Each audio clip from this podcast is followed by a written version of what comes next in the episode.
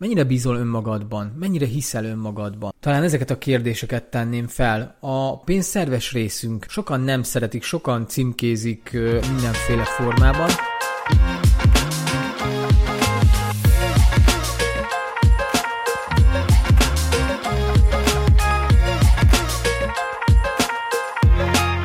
Sziasztok! Ez itt az Érzelemsuli Instant Podcast című rövid, inspiráló hétfő reggeli kis motivációs podcastje. Ma is Ken Hondával foglalkozunk, a negyedik lépcsőnél járunk, és ha nincsen meg Ken Honda, vagy lemaradtál az előző podcastekről, akkor itt meg tudod hallgatni őket. Nézzük is a negyedik lépést. Bízz az életbe. A bizalom adja a nagy részét a boldogság állapotának. Ha egyszer végre igazán képes vagy bízni magadban és azokban, akik körbevesznek, az életed sokkal egyszerűbbé válik. A mindennapi aggódások a jövő miatt elkezdenek elhalványulni.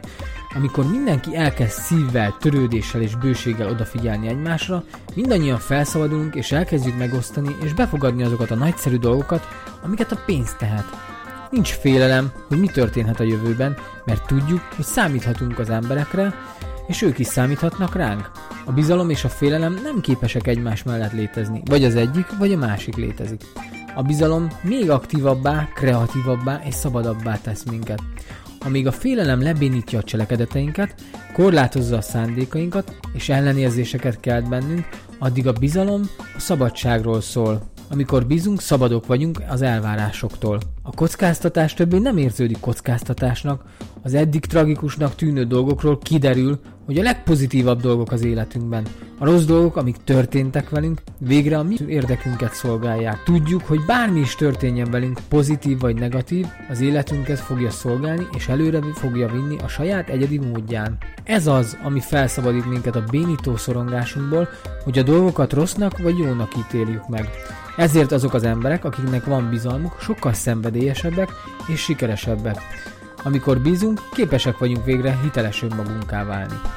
Mennyire bízol önmagadban? Mennyire hiszel önmagadban? Talán ezeket a kérdéseket tenném fel. A pénzszerves részünk sokan nem szeretik, sokan címkézik mindenféle formában, mégis, mégis napi szinten használjuk, és ugyanolyan, mint bármelyik eszköz, mint akár egy kést is mondhatnám példának, hogy, hogy egy sebész életeket tud vele menteni, valaki más meg életeket tud elvenni vele. Pénz is ilyen eszköz, mint minden más, attól függ kinek a kezében van. És ha hiszel abban, hogy ami feléd áramlik, és ami tőled áramlik, az csak emel embereket, és csak jóvá tesz, jobbá tesz életeket, akár a tiédet, akár másokét, és így áramoltatod a pénzt magad körül, akkor teljesen más világba fogsz csöppenni.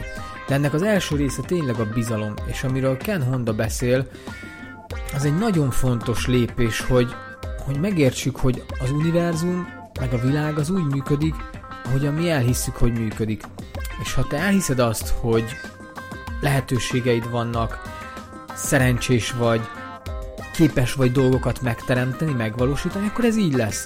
Ha az ellentétjét hiszed el, és azt mondod, hogy te neked most ez az életed, ilyenek a határaid, ezt lehet, meg azt lehet, ö, nem vagy képes mondjuk, nem tudom, másik munkahelyet váltani, vagy magasabb fizetést értélni, vagy, vagy nem tudod beosztani a pénzedet, teljesen mindegy, akkor az lesz a valóságod.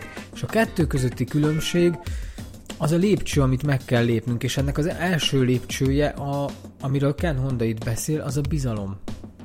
Mert ha képesek vagyunk bízni egy végtelen ö, univerzumban, vagy egy végtelen Istenben, vagy, vagy ki miben hisz, de főleg a, a, a saját végtelenségünkben, akkor meg fogjuk tapasztalni ezt a bizalmat, és ez vissza fog áramolni hozzánk. És ugye, ahogy már mondtam, meg ahogy már beszéltünk róla, azt kapod, amit adsz, meg az, az megy kifele, amit te vagy. Úgyhogy ö, legyetek bizalommal saját magatok iránt, és figyeljétek meg, hogy hogyan áramlik az életetekbe. Ennek köszönhetően még több lehetőség és még több csoda. Köszönöm, hogyha megnéztétek ezt a ma reggeli ö, Instant Podcastet. Ha tetszett, akkor kérlek iratkozzatok fel, tudjátok hallgatni a Spotify-on is, vagy az Apple Podcasteken is, vagy a Google Podcasten is, és találkozunk jövő héten az utolsó ötödik lépéssel, és utána valami teljesen más témával fogok jönni. Úgyhogy sziasztok, szép hetet!